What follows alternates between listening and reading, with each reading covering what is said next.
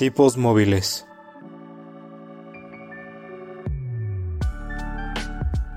Un podcast que va más allá de los libros y de la realidad.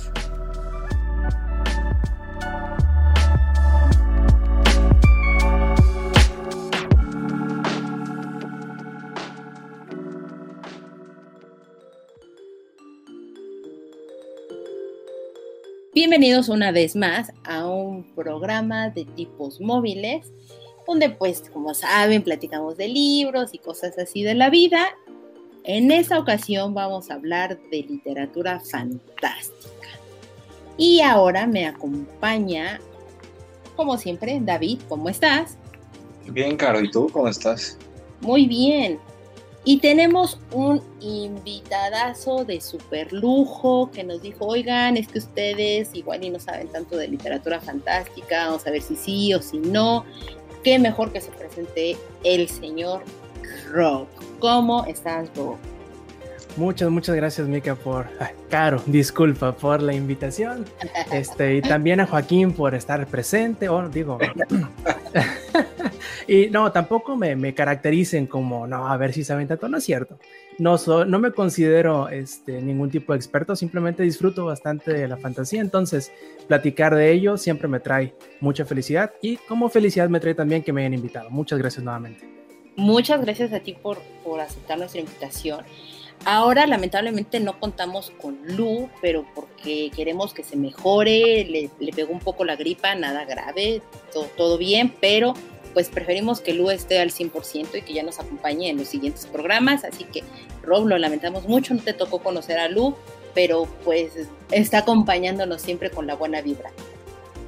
Y pues bueno, si, si nos has seguido en alguno de nuestros programas, sabrás que ya tuvimos un invitado y es momento de que te conozcamos a ti, así que por favor cuéntanos, Rob, ¿cuál fue ese momento? ¿Quién eres? ¿A qué te dedicas? ¿Dónde te podemos encontrar de repente? ¿Quién es tu autor favorito? ¿Tu libro favorito? Etcétera. Por favor, cuéntanos un poquito de ti. Híjole, esa última pregunta es la que siempre me parece más difícil porque al menos yo personalmente pienso que es, a mí me es difícil elegir uno solamente te puedo decir qué es lo que he leído últimamente que más me ha gustado y de quién. Ahora sí, mejor, empecemos por el otro lado, en el orden en el cual tú lo, lo, lo, hiciste, lo cual es, me llamo Roberto Sainz, este, soy el encargado, editor en jefe, como lo quieran mencionar, de un pequeño sitio dedicado sobre todo a los videojuegos que se llama langaria.net, además de también en el canal del mismo sitio de twitch.tv de Buena Langaria, de vez en cuando hago streams de lo que juego y jugando, obviamente, y también ahí mismo en ese canal de Twitch, este, hacemos en vivo un podcast todos los martes a eso de las ocho y media hora de la CDMX. Hablamos de qué? Obviamente, de videojuegos. También me pueden seguir prácticamente en cualquier otra red social como Rob Sainz. Me podrán encontrar en todas partes. Y si no, pues de menos ahí en, en, Twitter es donde más me llevo. Si quieren platicar de cualquier cosa que tenga que ver con videojuegos o con literatura o con eh, cine o televisión, adelante, pregúntenme. Siempre tendré alguna burrada que decirles. Espero que sea obviamente de su agrado y que no, no les caiga un poquito mal la, digamos, la picardía de, a veces de mis comentarios. Eh, y pues eso supongo. Sería todo. ¿Qué, ¿Qué, he estado leyendo recientemente? Eh, ahorita precisamente estoy ya en las últimas páginas de Rage of Dragons, eh, escrito por Evan Winters. está bastante curioso, de hecho precisamente es un, es un juego, es un libro de fantasía pero es un libro de fantasía con el giro de ser fantasía como africana. Y está bastante curioso, la verdad, está bastante bien eh, pensado el, mundo y los sistemas de magia y todo eso. Lástima que solamente haya un tomo por ahora, a ver cuántos más van a haber en el futuro. Ok. Y digamos que eso es lo que más recomendarías. ¿Tienes algún autor en general hablando de fantasía o algo así, favorito, predilecto? Sé que es como muy complicado, pero ¿alguno en, particular? Yo diría que eh, de los que he leído últimamente, mis favoritos, no nada más por la accesibilidad de la forma en cómo escribe, sino porque escribe como persona que lo viene persiguiendo el diablo, sería Brandon Sanderson. Y sobre todo también porque Brandon escribe de todo escribe fantasía, escribe ciencia ficción, escribe este, podríamos decir, de, jóvenes adultos, escribe, bueno, de todo. Ahí van a tener para lo que ustedes quieran leer. De hecho, la, la saga principal que ahorita es la que, digamos, es como que su obra más importante, es una que se llama The Stormlight Archives, o creo que en español se llama El Archivo de las Tormentas o algo así. Entonces, si quieren y si no le tienen miedo a librotes de arriba de mil páginas, eh, no tienen mucho el que eh, errarle en cuanto a fantasía con Brandon Sanderson. Ok, pues tenemos una gran recomendación desde esa perspectiva. Ok, sí, se escucha, se escucha bastante interesante. Podríamos considerarlo para nuestro bonito club. Es correcto, sí, podríamos. Eh, sería una buena opción y de repente esos libros de más de mil páginas sí dan un poquito de miedo, pero te apasionan te apasiona leerlos, ¿no? Y traer, bueno, no cargarlos porque de repente es medio complicado. Son arma blanca. Son arma blanca, sí. Sí, sí, sí, puedes atacar a alguien con ellos, pero este, de nuevo, si escucharon nuestro último programa, les recomendamos un Kindle para este tipo de libros. Y no es comercial. De nuevo, Amazon, voltea a vernos. Amazon, en serio, patrocínanos. pero bueno, pues Rob, nos has escuchado, muchas gracias por, estar con nosotros y si nos has escuchado sabrás que empezamos como una parte muy ligera y, simple de decir qué es lo que estamos escuchando, viendo y demás en la semana. Entonces, pues bueno, nos estabas platicando que habías estado leyendo Rage of Dragons, pero ¿qué más has estado leyendo, viendo, escuchando? ¿Qué sé yo? Ok, a ver, entonces, leyendo. Eh, como cada semana, salvo cuando se toman descanso, he estado leyendo One Piece y también viendo One Piece, porque para los que saben, además de ser manga, es anime. Eh, también he estado viendo unas, estoy casi por terminarla, una serie precisamente también de fantasía basada en un pequeño jueguito que se llama Defense of the Ancients. La serie se llama Dota, Sangre de Dragón. Y pasando para el lado del anime, he estado viendo, este, me gustan mucho los animes de deporte. Y el que recientemente, o el de esta temporada que estoy siguiendo, me falta de ver el último episodio, pero que estoy siguiendo ya con bastante regularidad, es uno que se llama Backflip. Este, si han, si han visto animes de, de, deportes anteriormente, imagínense una mezcla más o menos como entre Welcome to the Ballroom y entre Haikyuu, pero, o sea, como que esa vibra.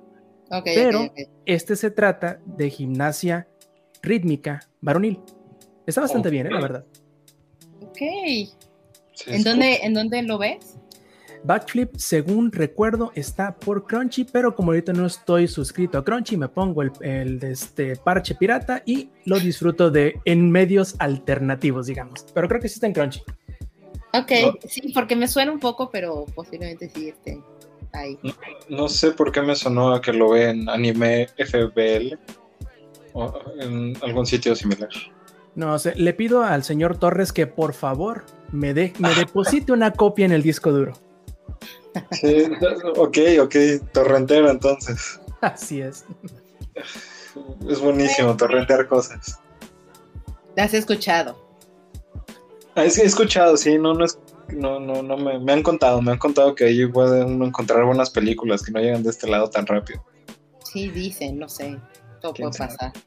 Y también precisamente acompañando, digamos, a lo que David escribió o comentó que iba, que estaba viendo, también estaba viendo Invencible, pero a ver, David, adelante, esa es parte tuya. Pues la empecé a ver porque pues todo el mundo anda poniendo memes de eso y dije, a ver, ¿qué, ¿qué, tal está? Escuché que está muy buena, no sé hasta el momento, Rob, ¿tú, ¿tú qué opinas? No sé si ya la terminaste. Precisamente ayer vi el último episodio y bueno, tengo sentimientos encontrados porque em, no porque sea mala, al contrario, es muy buena, sino que como que me parece a mí que de repente desentona un poquito porque es o muy jocosa o ultraviolento. Sí, y a veces esa, la forma o la manera en que pasan de un extremo al otro puede sentirse un poquito el latigazo así de, del tono. Habiendo dicho eso, si eres una persona, yo creo, de estómago muy, muy, muy delicado, que no, aguantes ver sanguaza y violencia, por favor, si vas a querer verla, consíguete una bolsita de esas de vómito, porque ay, güey, a veces sí está pesado. está, pesado. Creo que viene siguiendo como esta tendencia, ¿no? Que, traen ahorita las series de sacar antihéroes completamente. Que creo que se inició mucho con The Boys. Y entonces han estado sacando como mucho de este tipo de series con, con, esta temática de darle un aspecto más humano, con más errores, con más ego a los personajes que tienen estos superpoderes. Y la verdad es que está, está muy interesante la propuesta. La verdad es que voy a la mitad de la temporada. Hasta el momento me ha gustado bastante, pero sí concuerdo completamente con, con Rob. De repente sí tiene mucha, mucha violencia bastante gráfica y pues no, pues nada, si son de estómago sensible, no, no deberían de verlo, o con una bolsita, siempre se puede. Este, también estuve leyendo My Hero Academia. Este, está buenísimo el manga. Está poniéndose cada vez mejor, aunque pues ya amenazaron con que ya va a terminar. Aunque dicen las malas lenguas que van a hacer una especie de Naruto Shippuden con, con esta serie. Ok. La, van a seguir, pero esperemos que no termine siendo Aliens como, como Naruto. Esa serie era buena, pero Aliens. Y por último, estoy viendo también, bueno, terminé de ver un anime que me gustó muchísimo. No sé si alguno de los dos lo haya visto. High School of the Dead. Este es un anime muy, muy, muy bueno, pero muy, muy triste porque solamente son 12 episodios el guionista de la serie este, tenía problemas este, de salud y pues desgraciadamente ya falleció. Entonces eran hermanos y el otro hermano ya dijo que no va a continuar con la serie porque se le hace como escupir en la tumba de su, de su hermano si la continúa sin él. Entonces queda con un hueco enorme, tanto el anime como el manga están inconclusos y terminan en un continuará y ya no va a continuar. Muy triste. Y ahorita aprovechando lo que está diciendo Rob de videojuegos, empecé a jugar desde hace como dos semanas y ya me envicié con Zelda, Breath of the Wild. Que está muy, muy bueno. No sé por qué no lo había jugado antes, pero está increíble. Ay, Rob, si tienes algún truco o algo por el estilo que me puedas ayudar, porque estoy bien atorado. Híjole, pero atorado en qué sentido? Porque en el Breath of the Wild te puedes atorar de muchas formas diferentes.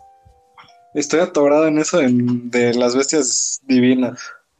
Ah, mira, una de las cosas que es muy benevolente eh, Breath of the Wild es eh, si sientes que alguna parte o es muy difícil o no le entiendes, tienes la completa libertad de dar media vuelta e irte hacia el otro extremo del mapa. Entonces te recomiendo que hagas eso. Si se te está dificultando, por ejemplo, alguno de los aspectos de Ganon, que son los enemigos finales de cada uno de los calabozos que están dentro de las bestias, da media vuelta y vete a otro.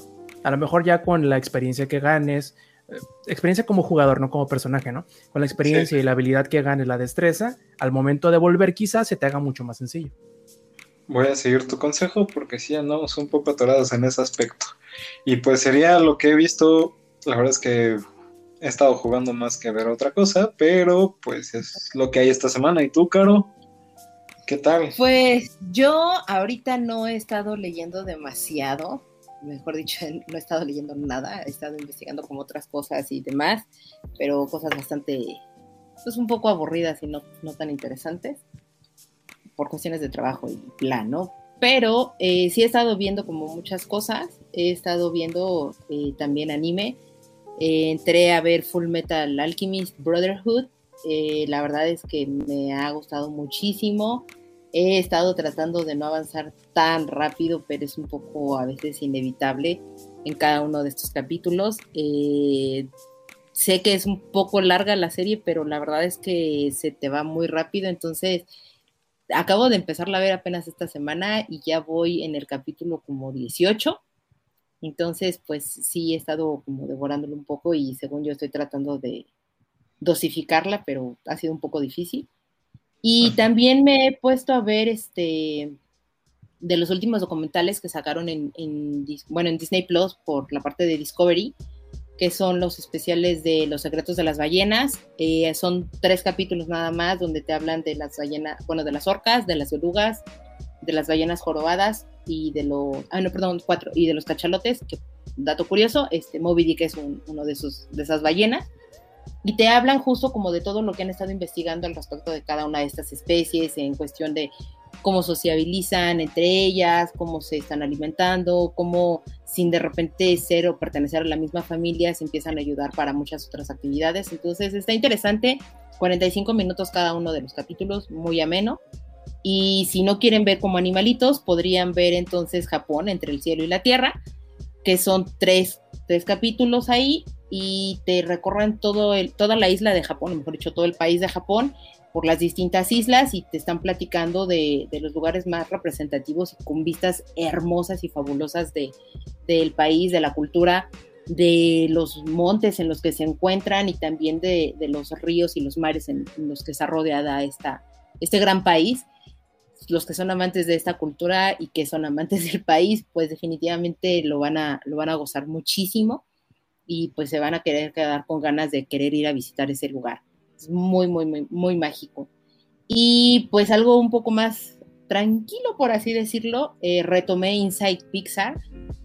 Habían colocado solamente como cinco capítulos, son de como 15 minutos cada uno. Ahorita ya subieron como más y pues ya casi los termino. Presentan en cada capítulo a una de las personas que hace un trabajo en específico en, en, en lo que es esta gran compañía de Pixar y el que más me acuerdo ahorita es del que es la persona que mete la música a los storyboards, por así decirlo, y que llega el, el director que hace el soundtrack total, borra todo su trabajo y meten la música que vemos en las películas. Pero los pequeños guiños y cosas por el estilo, este señor los hace, se me hizo increíble su trabajo, pero a la vez muy triste porque pues básicamente nunca ve realmente como la luz del sol más que a, manera interna. Pero está muy interesante y te enseñan pues cómo es el desarrollo de todas las películas, la, los que son cinéfilos de corazón, creo que se les puede parecer muy, muy interesante. Y pues eso es lo que he estado viendo por ahorita. Entonces eh, he consumido un poco de, demasiadas cosas visuales. Pero es parte de este show, ¿no? ¿Qué piensas? Correcto, y pues creo que te lo he dicho y no sé si Rob ahí me secunde, pero Brotherhood es una obra maestra de el anime, es obligado verlo. Está increíble. Rob, ¿concuerdas conmigo? Híjole, yo tengo un punto de vista un tanto polémico con Full Metal. Primero que nada, cabe aclarar y dejarlo muy, muy, muy, muy de este muy clarito que no creo que Full Metal Alchemist Brotherhood sea malo, al contrario. Solamente que creo que al menos a mí en lo particular, eh, quizá lo vi en el momento que no, o no en el momento adecuado. Me gustó, más nunca sentí que llegara al alto de lo que la gente me decía que tenía. Como que iba predispuesto a algo más de lo que ofrecía y por eso a lo mejor no me parece la obra maestra que todos dicen que es. No me parece, no es que no sea. Antes de que la gente empiece a brincar y a encender las, las antorchas, ¿no? ok. Pues bueno, cuando lo termine, prometo dar mi opinión al respecto y pues tal vez ahí puedan, puedan hacer un medio. Podemos este, armar un capítulo especial analizando. Full metal. Full metal. Podría ser, podría ser. Pero bueno, empecemos ya de lleno con lo que nos atañe, que son los libros, porque pues nos hemos entendido un poquito, ustedes disculpen, ¿verdad? Pero pues así será esto. Y el tema de ahora que les dijimos que será literatura fantástica, ¿cómo es que surgió? En algún momento, y en, en, el primer capítulo, si es que nos han estado escuchando, comentamos o mencionamos a grandes rasgos cuáles eran como nuestros géneros literarios que teníamos. Y en mi caso mencioné que me gusta mucho la literatura fantástica, entre muchos otros eh, géneros literarios, pero pues el buen Rob nos dejó un hermoso comentario en, en, Twitter y nos hizo retomar un poco como este punto de decir, ok, a mí también me gusta la literatura fantástica, y pues me encantaría participar con ustedes, así que dijimos pues ahorita es el momento adecuado para poder hablar de este hermoso género y por favor Rob, cuéntanos tú cómo llegaste a este género, qué fue lo que te cautivó tanto como de él para decir, sí, este es mi primer acercamiento, me gusta, cuéntanos de ello. Corría el año 2001. Ok. En aquel entonces, a finales del año, se estrenó una película independiente, poco conocida, de un director que venía de hacer, eh, digamos, películas un poquito más jocosas, a veces un poquito de gore. El señor se llama Peter Jackson y la película es El Señor de los Anillos, la comunidad del anillo. Y bueno, ¿qué, más necesito decirles, no? Todas las personas que en nuestra tierna infancia, creo que en aquel entonces tendría como 14, 13 años por allá, si no me falla la memoria. Bueno, es difícil no enamorarte primero de, del mundo, de las razas. Digamos que El Señor de los Anillos es prácticamente el génesis del, del género como hoy lo conocemos. Eh, fantástico. Y bueno, es difícil que, ah, que no me llamara la atención debido a que todos cuando niños tenemos como que ciertas, em, por no decirlo fantasías, como ciertas añoranzas, ¿no? Algunos quieren ser eh, astronautas, otros quieren ser quizá policías o bomberos, eh, no sé. A mí lo que me llamaba la atención era ponerme una armadura, tener mi espada y mi escudo y salir este, a explorar mundos fantásticos, eh, cazar este, demonios y dragones. Exacto, entonces digamos que simplemente abrió mi perspectiva y mi mundo.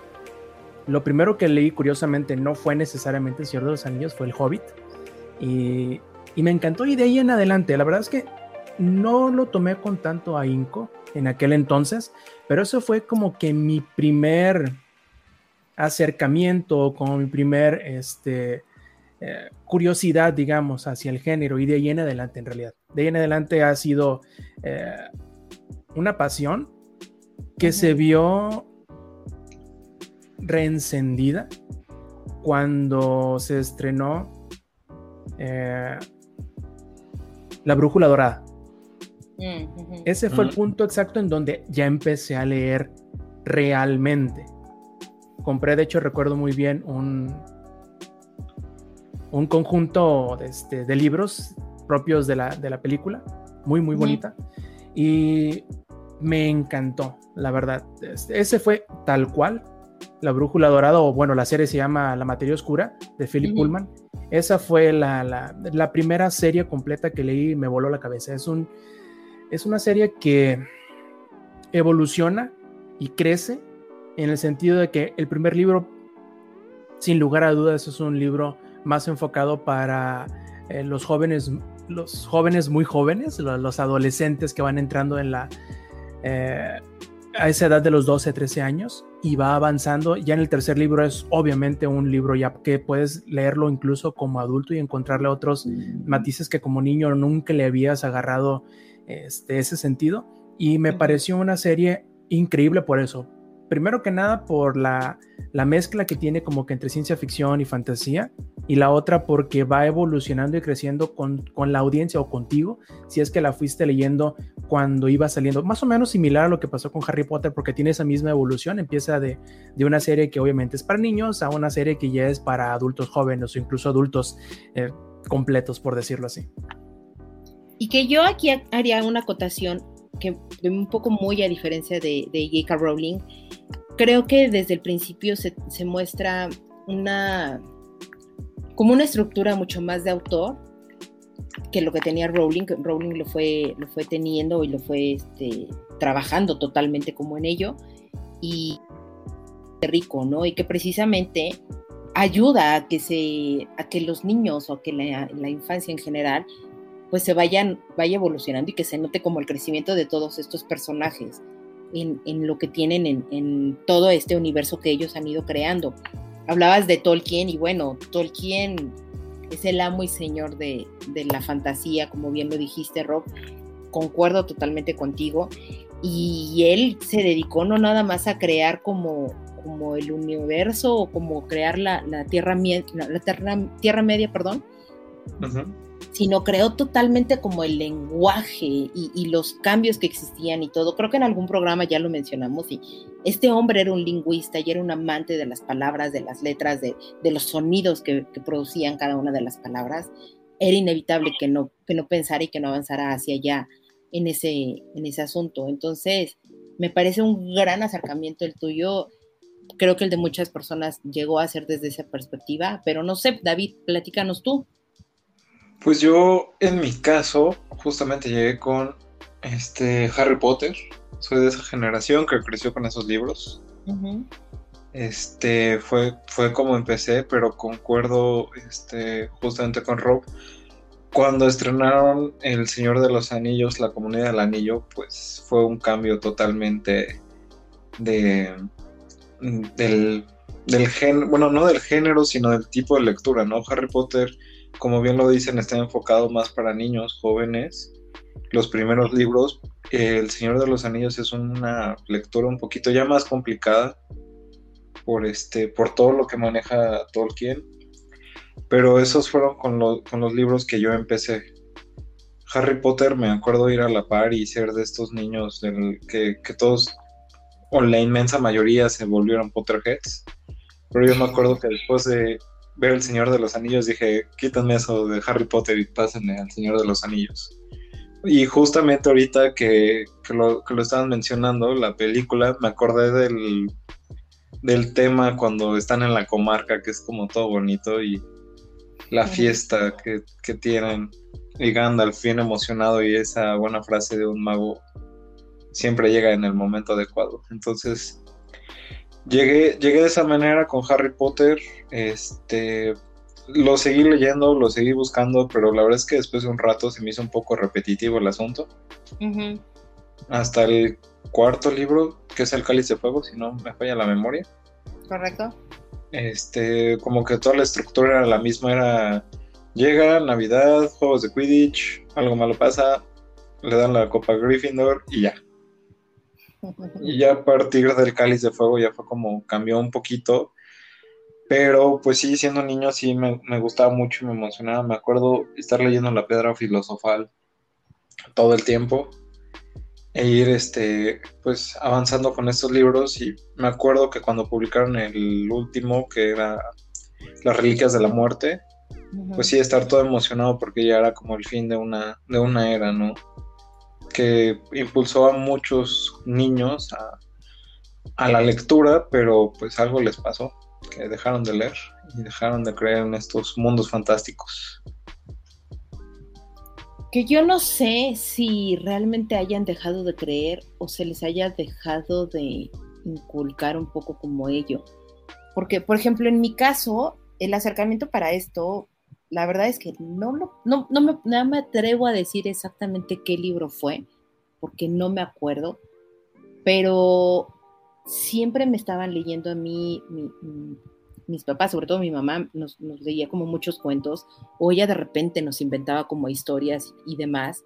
Y pues hoy, o sea, a mí me tocó como ser totalmente de esta generación de Disney, que estaban las princesas y los caballeros y los dragones y las espadas y, y enfrentarte como a todas estas cosas y, que ella lo metía también dentro de estas historias y, demás. O sea, para mí era como súper increíble, ¿no? Poder ver como como todas estas aventuras, imaginármelos, imaginarme como los lugares. Y cuando lo pasaban de repente en, algunas caricaturas y que, decías, claro, es que vivir ahí y, de repente, pues cuando eres niño y, comienzas a, retomar los juegos y te imaginas estos lugares y, demás, para mí ese fue como el mejor acercamiento para, para el género de, de fantasía. Y cuando me hice lectora y que de repente empecé a descubrir como estos títulos, mm, o sea, sí retomar Harry Potter, pero sí conocer a Tolkien, leer a Neil Gaiman, leer a Terry Pratchett, leer de repente como em, un poco de, los clásicos, pues me hizo ver que, que existían como grandes universos y grandes mundos que siempre estaban al, alcance de mi mano y de mis ojos para poder entrar en ello y que, era muy, muy maravilloso. Y algo que, que, me pasó mucho es que cuando yo trataba de definir el tipo de libros que a mí me gustaban, era como muy complicado, ¿no? Porque muchas veces en el género de ficción meten toda la parte del terror, Rob comentaba, ¿no? De, un libro que tiene ciencia ficción, que tiene como literatura gótica, o sea, que tiene como toda esta gran mezcla. Y resulta que todo esto es literatura eh, fantástica. ¿Ustedes creen que realmente sí son parte de, o sea, son subgéneros que pertenecen como, como a todo esto de la literatura fantástica o no? ¿O los consideran como por aparte? No sé, qué piensan ustedes? Si me permiten ir primero. Por favor. Adelante, por favor. Creo por ahí haber escuchado, no recuerdo quién fue, se lo voy a atribuir, pero no me lo tomen como que en realidad así fue. Creo que precisamente Brandon Sanderson en algún momento dijo que solamente había tres géneros así en la totalidad. Lo cual es libros de no ficción, libros de fantasía y libros de ciencia ficción qué tanto sea un libro de esos dentro o qué tan hardcore sea dentro de su este, catalogización dentro de la fantasía, bueno, ya varía, ¿no? Porque incluso, eh, creo que no sé si fue el mismo o algún otro autor que decía que el realismo fantástico es fantasía para los cobardes, o sea, que no quieren que los encasillen con los ñoños de la fantasía, pero que tampoco se atreven a hacer este, no ficción. No sé si, si me explico lo suficiente. Y yo concuerdo con él, porque aunque sí, este, he leído algunas series que se recargan un poco hacia el lado del terror o del horror, o que se recargan un poquito a la parte de, eh, digamos, de detectivesco, de, de, crímenes, este, todos tienen ese tinte, es de fantasía, pero además es un poquito de fantasía, pero también además tiene esto. O es un poquito de ciencia, es ciencia ficción, pero además tiene un poquito de esto. Este, entonces, es bien curioso, a mí se me hace, porque creo que mucha gente, por algún motivo, muchos autores, incluso editoriales, ustedes me sabrán decir mejor, debido a que trabajaron en una, creo que le sacan un poquito el parche a la fantasía, porque mucha gente no toma la fantasía en serio y piensa que, o la ciencia ficción también, da la misma, y piensan que es un género menor o menos este, digno, por decirlo de alguna forma. Ok. O sea, es que, por ejemplo, cuando, cuando yo de nuevo trataba de, descifrar como qué tipo de género me gusta o, o demás, eh, era como muy complicado y yo me metía a, investigar porque decía, es que pues yo quiero cosas así de, caballeros y de dragones y, que aparezcan y, todo esto. Y me aparecían de repente como cosas de, terror, me aparecían cosas como de zombies o, cosas en el espacio. Y entonces, obviamente, también llegó a mi vida Star Wars y dije, claro, es que las cosas del espacio están increíbles y tal, pero, pero son cosas que no, no, realmente no podrían como suceder, ni mucho menos. Y justo para este programa estaba como, investigando un poco más al respecto y encontré en algún lugar que hablaban como de ciertos géneros que había, ¿no? Que estaba como la alta fantasía, la baja fantasía, la fantasía oscura, eh, la de ciencia ficción, etcétera, y que cada una tenía sus características, pero que al final del día siempre tenían como estos toques de, de cosas que no son totalmente reales, Mm, digamos, dentro de lo que es las reglas físicas que conocemos actualmente, ¿no? Entonces es como muy complicado poder decir si es fantasía o no, porque creo que los libros de no ficción evidentemente no podrían entrar como, como en, este, en este rubro de, de la fantasía, pero los libros de ficción te podrían entrar ahí porque de una u otra manera creo que lo rozan no en, cuestiones de lugares que puedan existir o no, lugares que puedan eh, estar o no, los propios personajes, y que en medida de cómo van ampliando la, imaginación los propios autores, es entonces como se van creando estas cosas. Hablábamos un poco antes de, de iniciar como el programa, le comentaba a Rob, o sea, es que para mí los autores que escriben sobre la fantasía es en términos de que crean universos completos. Y hablo, no, o sea, universos mm, porque son especialmente extensos y no mundos. Porque van creando mundos alrededor de todo esto que hay y crean, o sea, eso, todo, todo el universo y que los van entrelazando entre ellos mismos. O sea, son muy pocos los libros que son un solo libro que hable de, género de literatura fantástica, ¿no? O sea, tenemos a, a, Tolkien, que son, pues, tres libros, que es El Señor de los Anillos, tenemos a George R. R. Martin, que creo que lleva ocho o nueve libros escribiendo eh, toda la parte de Game of Thrones. Tenemos a J.K. Rowling, que escribió siete libros y, que sigue extendiendo como esa parte de, ese universo.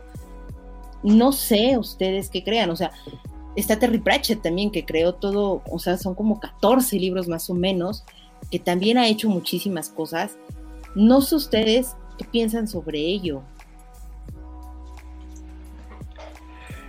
Pues es un tema difícil porque justamente este creo que nosotros, como, bien lo menciona Rob, que estuvimos en la, editorial, pues muchas veces tampoco saben cómo encasillar las mismas editoriales este tipo de libros, ¿no?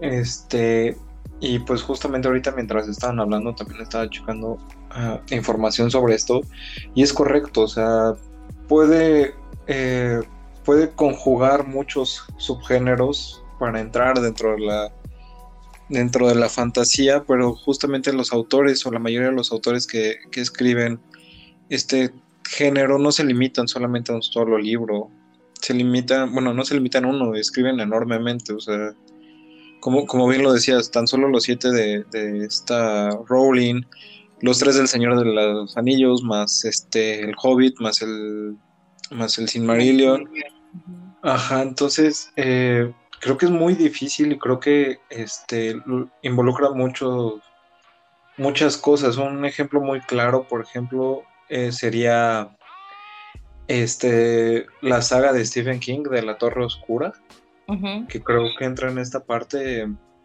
fantástica, pero que también es este parte de, de terror y que además algunos dicen que incluye hasta los libros de It y algunos otros libros de su universo y los creen uno solo, pero están expandiendo este universo. Entonces creo que sí es un poco difícil encasillarlo o decir qué excluye, qué no excluye, porque mientras el universo exista, puede meter al autor diferentes tipos de cosas y puede tener terror, puede tener ciencia ficción o puede tener este, partes góticas, partes de, este, del, ¿cómo se llama este movimiento? Se me, fue el nombre. Tiene que ver mucho con el juego de Cyberpunk. Ahí me puede ayudar, Rob. Pues tal cual, Cyberpunk. Tal cual. Ese es un, subgénero. Ajá, tal, tal cual. Este puede incluir muchísimas cosas. Entonces, yo no creo que este. Bueno, más bien creo que sí entra dentro de la literatura fantástica. O ahí. No sé si ustedes quieran agregar algo más. yo creo que ha ayudado mucho a, todo lo que es la literatura fantástica, esta nueva era y etapa que hemos tenido, porque de hecho, desde El Señor de los Anillos para acá, me refiero a las películas, para acá, y Harry Potter para acá, ha habido un resurgimiento bastante grande en cuanto a esto, sobre todo el hecho de que los que eran jóvenes y que empezaban a leer, vamos a suponer Harry Potter cuando estaban muy jóvenes, y ahorita ya somos los adultos de la sociedad productiva. Ya podemos darnos el lujo de, aunque sí, digamos que el, el punto principal de la fantasía es el escapismo, son los mundos fantásticos, las criaturas irreales, este, magia, espadas y mundos y todo eso, no es algo que a lo mejor lo sentamos, lo sintamos, mejor dicho, como algo necesariamente infantil, porque sabemos los matices que la fantasía puede mostrar y por lo tanto lo podemos sacar de la preconcepción en la cual a lo mejor estaba en generaciones anteriores de que era solo para niños, es solo para el escapismo, porque la fantasía a mí me parece, ciencia ficción también van juntos, van casi juntos, con pegado uno con el otro, dan una flexibilidad de los temas que se pueden abordar eh, que pueden tratar de cualquier cosa, pueden tratar,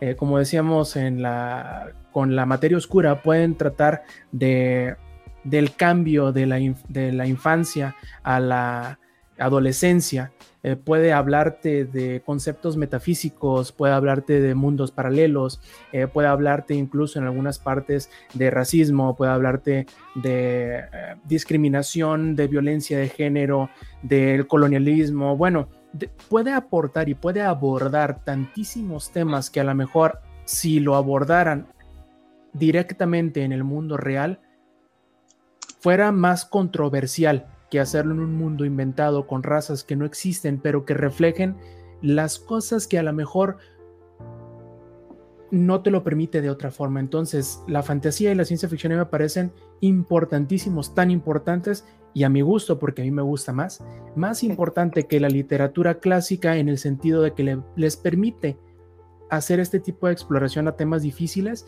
que otros no podrían de esta forma. Y es que aparte aquí, o sea, hablando yo un poco de, desde la perspectiva de la literatura clásica, o sea, al final del día, los, los mitos, o sea, pensando en la, en la Odisea, pensando como, como, en, como en los griegos, en los romanos, en, en, todo este, estas cosas, pues también existían como muchísimas criaturas que de repente nosotros no creemos o no concebimos, o sea, todas las cosas o las criaturas a las que se llegó a enfrentar Hércules, todo lo que estaba pasando con Zeus. Y eso también al final del día creo que entra dentro de, esta parte de la fantasía y que creo que a lo largo de los años y, de, las, de los contextos en donde se han ido como presentando todo esto, se han ido modificando y se han ido, creo yo, un poco adaptando y sumando más cosas a, a la imaginación propia de los autores para hacer para hacer como la concepción de estos universos que existen, ¿no? Porque creo que, o sea, en la Iliada y la Odisea, desde, desde ese contexto en donde se, se ubicaban, pues estaban tratando de narrar y contar como toda una historia, pero con cosas que seamos honestos, de repente no son como totalmente verosímiles, porque bueno, creo que al menos los tres que estamos aquí hemos leído la Iliada y la Odisea, si acaso porque nos lo dejaron en la escuela, y tenemos como vagamente como el recuerdo de, lo que nos platicaban en, esta historia. Pero al final, hablando un poco de, lo que hay en el país, o sea, hablando de, los códices, de, lo, que pasaba con, con, este... Ay, se me olvidó el nombre, no puedo creerlo. ¿Cuál, cuál, cuál? ¿De qué era Dios? De, la diosa de la fertilidad y, sus hijas y, todo esto. Este, ah,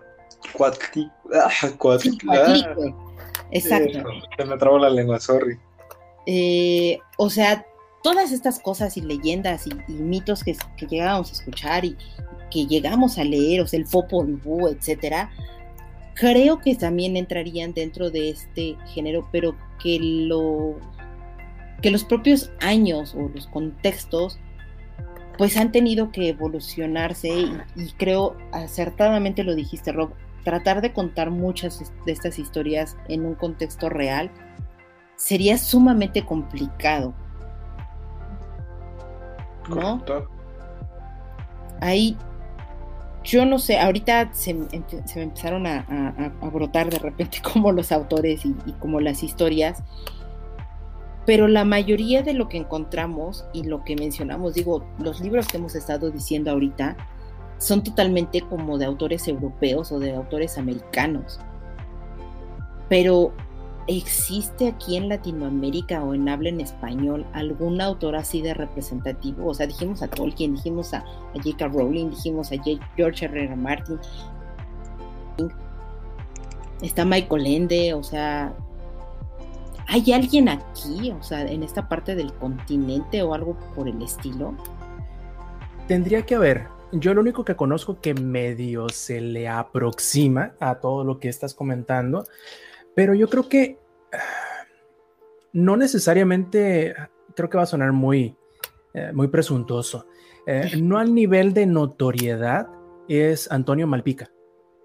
Ok porque Antonio Malpica, además de ser muy versátil, porque ha escrito diferentes cosas, ha escrito este, novelas de misterio, ha escrito de, terror, cuentos para niños, y tiene una serie de cuatro o cinco libros, si no recuerdo, de hecho fue la que les mencioné justamente del, del episodio anterior. Sí. sí, sí, sí, que se llama El libro de los héroes, que es eh, fantasía contemporánea y que mezcla un poquito de horror y mezcla también ciertas mitologías de otras partes del mundo. Y está muy interesante, es fantasía tal cual. Es, imaginen, por ponerles una, un simil lo más similar, lo más parecido, sería como un poquito parecido a lo que era este, se me acaba de ir el nombre, pero el primer libro es El ladrón del trueno. Este, Percy Jackson. Eso mero. Más o menos. Pero como más, un poquito más mórbido, un poquito, mucho más mórbido y mucho más de, terror y horror. Yo creo que sería el más, ah, y además sé que es contemporáneo, sigue escribiendo. Ok, eso sería bueno darle una oportunidad a ver qué, qué tal. Sí, porque, o sea, yo honestamente, creo que lo dije justo, ¿no? En, el episodio de la Ciudad de México que hablábamos, o sea, yo, yo sí me considero como un neófita en el aspecto de, de no tener como tanto bagaje cultural con respecto al continente de, México hacia abajo, ¿sabes? O sea, conozco algunos autores y, demás, pero, pero escriben literatura, eh, pues ficción, pero mucho más apegado a la realidad y con problemáticas socioculturales de cada uno de sus países y cosas por el estilo, pero ya hablando así como de, fantasía o hablando de ello, pues la verdad es que creo que lo más cercano a eso fue 100 años de soledad y, que hablan de realismo mágico y que bueno, o sea, si no han escuchado nuestro programa, por favor, los invitamos a que lo visiten y, vean qué es lo que, opinamos sobre ello, pero creo que se queda muy corto García Márquez en esa parte de,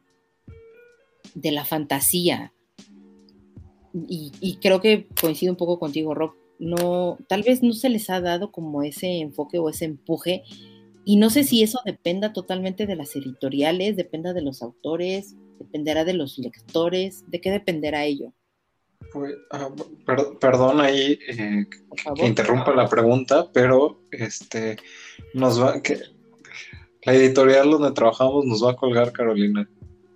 Se nos está yendo dos de sus autores que efectivamente son mexicanos y tienen su literatura fantástica. Ok, por favor. Benito Taibo con Mundos sin Dioses. Ok, ok. Con su trilogía, no sé de qué va, pero sé que es literatura fantástica. Y también se nos está yendo Claudia Ramírez. Ah, el príncipe del sol. de ese, o sea, yo, yo sé. Híjole. Sí, sí, sí, ok, ok. Yo, yo tengo. Tomo nota. tengo, tengo mi tema ahí con Claudia Ramírez, pero. Ok, pero sí. sí. sí. entra. Y agregaría otro autor, Gerardo Porcayo, que es una novela cyberpunk mexicana, con un hacker que es de Monterrey. pues sí, quería saber.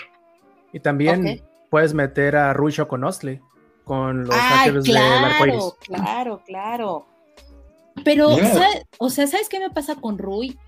Que ah, creo que él ha tratado de, mezclar muy bien como, como esta parte de la ficción y, de, de, la fantasía de una manera, con, con, un humor muy ácido y todo, cuesta mucho trabajo poder dar una opinión muy, no sé, me, agrada como su, humor, su, modo, no puedo ser objetiva absolutamente nada. O sea, me, sucedió ahorita un poco como lo que pasaría con Neil Gaiman, no, podría dar una mala opinión de este hombre, me gusta lo que hace. Tienes toda la boca llena de razón.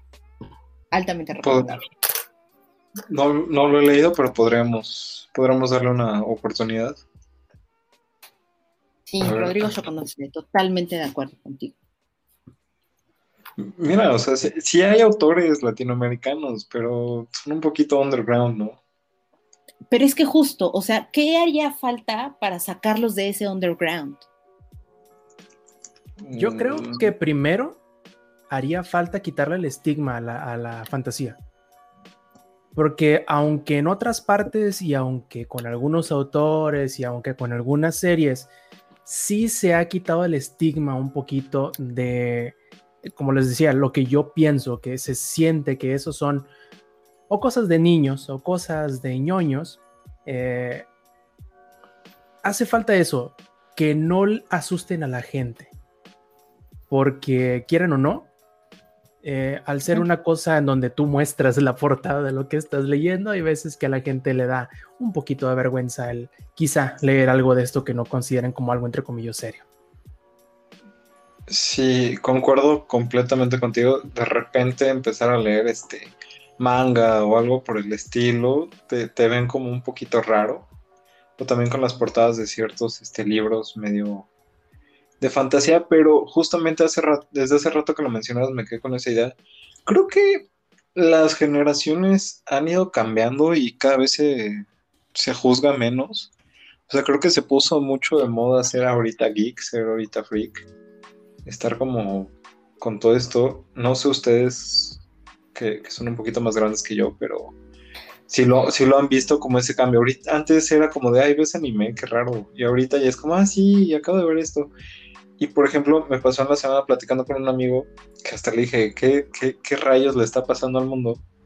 Porque me comentaba que una de sus amigas más cercanas, que es muy fresa y siempre ha sido así como de, ay, anime, guacala, que se puso a ver Demon Slayer y le gustó muchísimo. Y entonces ya vio hasta la película y todo y se, empezó a empapar como en este mundo.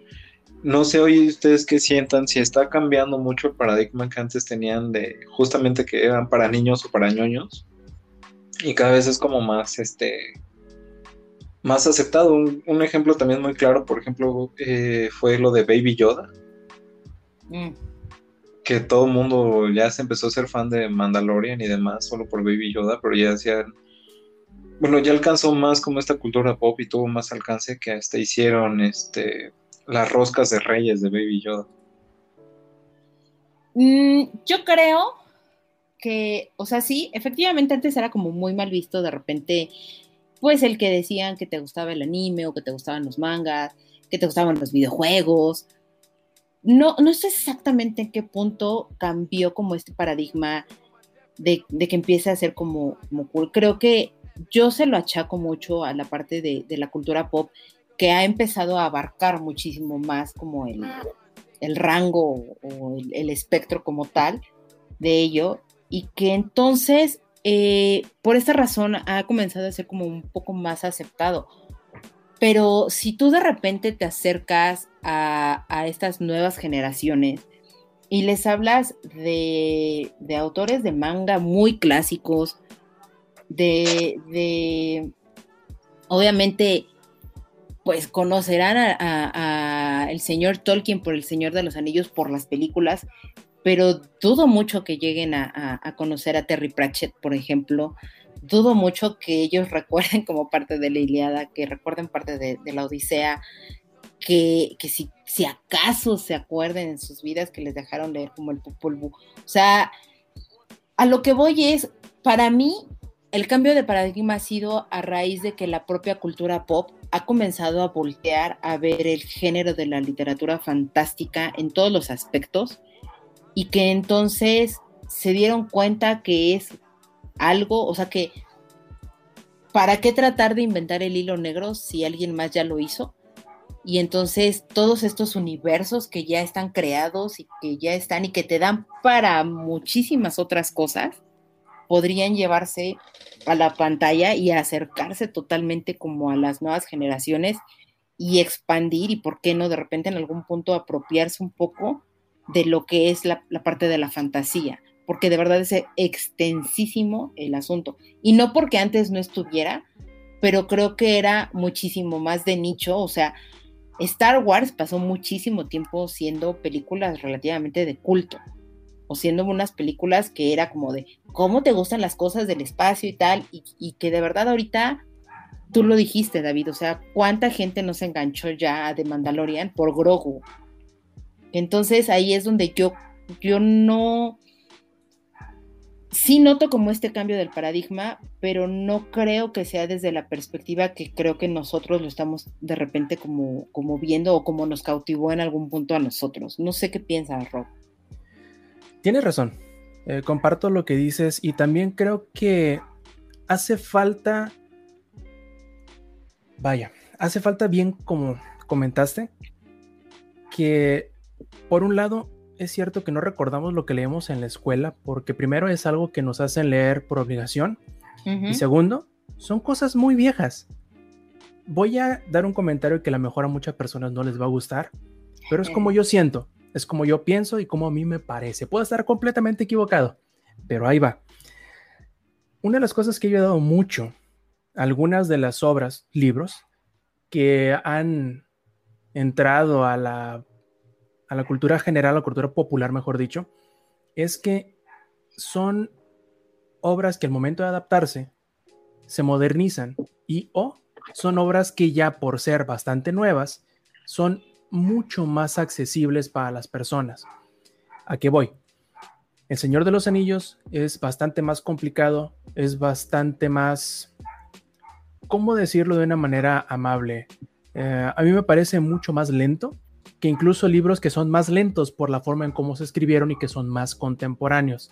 Vaya, para poner un ejemplo, eh, La Rueda del Tiempo, el primer libro, el, Ojo del Mundo, es un libro bastante lento en algunas partes con, con los vicios que Robert Jordan tenía, que era bastante descriptivo, que era muy eh, redundante en algunos casos, pero para, para describir a un personaje que hacía siempre lo mismo, obviamente lo describía una y otra vez, ¿no? Pero aún así me, me parece a mí que en algunas ocasiones, como es más contemporáneo, más actual, más fácil de leer, es más fácil que las personas lo lean que El Señor de los Anillos tal cual.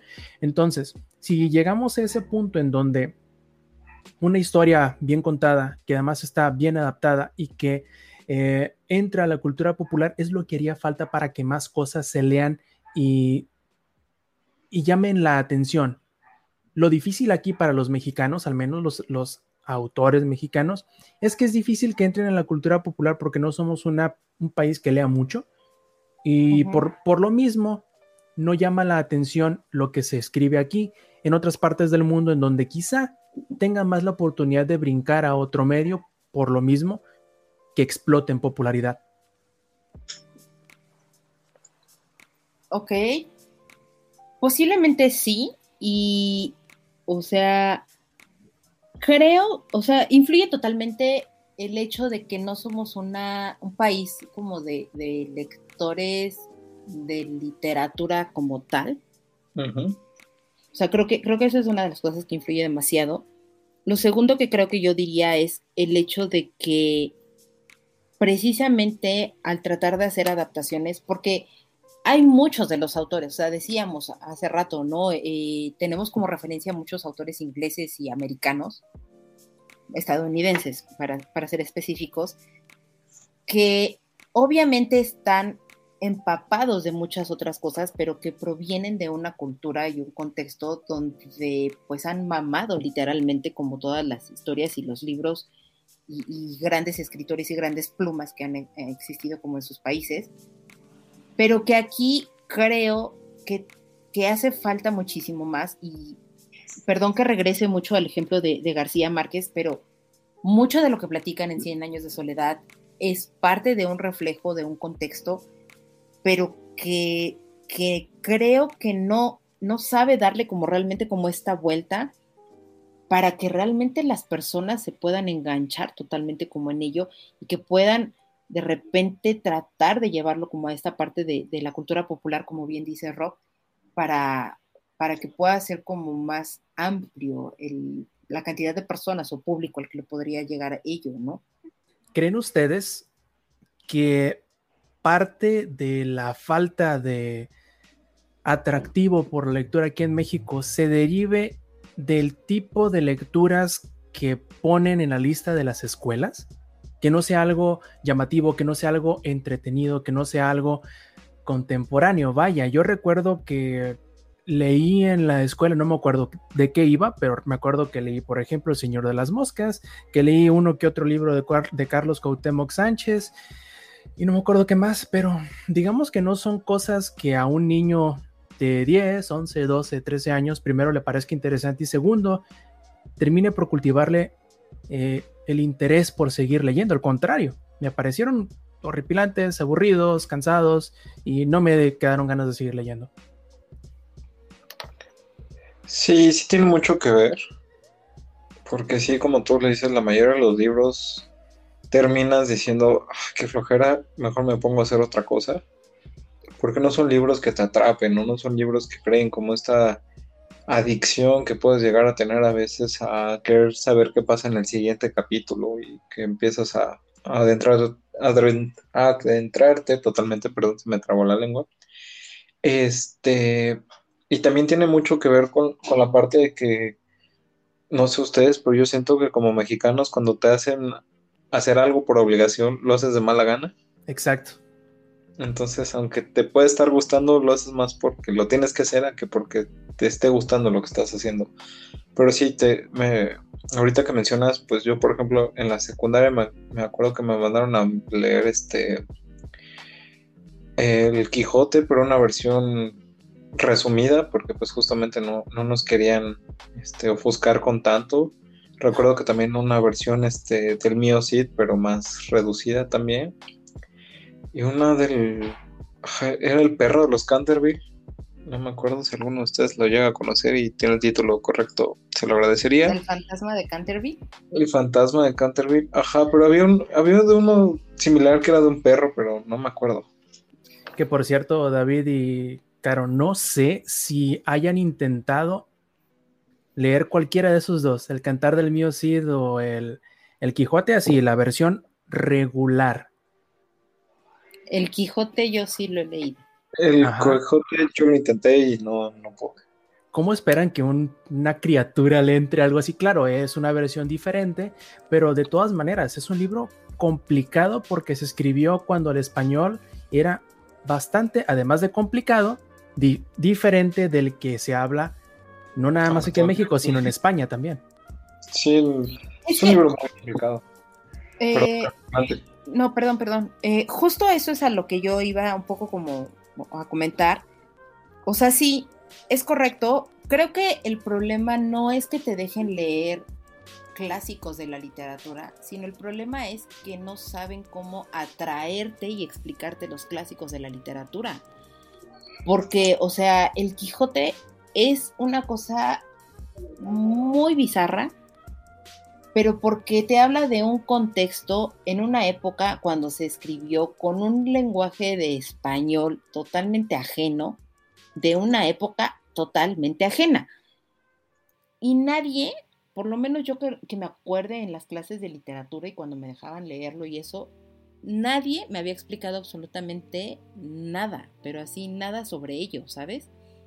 Eh, yo me acuerdo que hasta la preparatoria a mí una maestra un poco locochona y así, la señora nos ponía a leer libros de literatura clásica eh, que decía, por ejemplo, El Cantar del Mío Cid, que me tocó leerlo como varias veces en la escuela, porque pues, es lectura obligada que te dan, pero que nos lo supo explicar de una manera como tan interesante que dices, me, mira, o sea, creo que sí podría seguir leyendo como este tipo de cosas y que no te parecen tan pesado. O sea, en, Estados Unidos hay, tienen una materia totalmente dedicada a, Shakespeare y leer a Shakespeare es también sumamente complicado porque habla en un inglés que no es de esta época. Es, eso lo hace como muy complicado. Y creo que la gracia está en, en saberte llevar de la mano de ello, ¿saben? Yo pienso que sufriríamos de lo mismo así en lo general en cuanto a la lectura aquí en México. Si en la televisión abierta, vamos a suponer, pasaran únicamente clásicos de cine. Que te pongan El Ciudadano Kane, por ejemplo, que supuestamente es la mejor película del mundo mundial y de la historia escrita y todo lo demás, pónselo a un niño de 10 años y pregúntame si va a querer seguir viendo otra película después de esa. Entonces, Solo... Eh, perdón, perdón, continúa. No, solo, Solo te voy a decir que gracias a este... A, a, internet ya no es la mejor película de todos los tiempos. Es Paddington 2, yo sé. Es Paddington 2, sí, no, ya. Yo sé. Paddington es, y Paddington es, un clásico de la literatura inglesa. Es una chulada esa película. Es así, mira, a, todas las, a todas las audiencias, de todos los, géneros y sexos, de todos los estratos socioeconómicos y a cualquier hora del día, cuando quieran. Esa sí es una chulada. Para que ese es un ejemplo perfecto. Si, si lo pasamos hacia los libros, yo creo que hace falta que eh, los sistemas de educación, hablando más concretamente el de México, logren adaptar el contenido el cual le van a poner enfrente al estudiante para que le inculques el gusto por leer y no lo tortures por ponerlo a leer, que es, la, que es yo lo que yo creo que está sucediendo y es el motivo del por cual el, motivo por el cual yo le tengo cierto recelo a la literatura clásica. Porque siento que lo utilizaban más como arma blanca contra, la, contra los niños que estaban por leerlo que ponérselo para que lo disfruten. Y eso es un error garrafal. Concuerdo completamente y me surge una duda ahí. Ajá.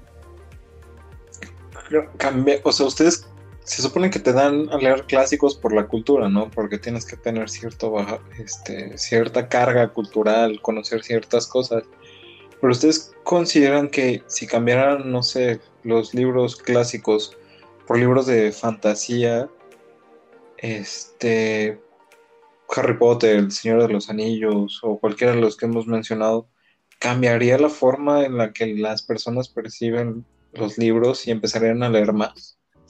Es que creo, David, que justo esa es, la clave, porque yo no creo que, por ejemplo, a niños de secundaria les pones a leer El Señor de los Anillos y se van a entretener.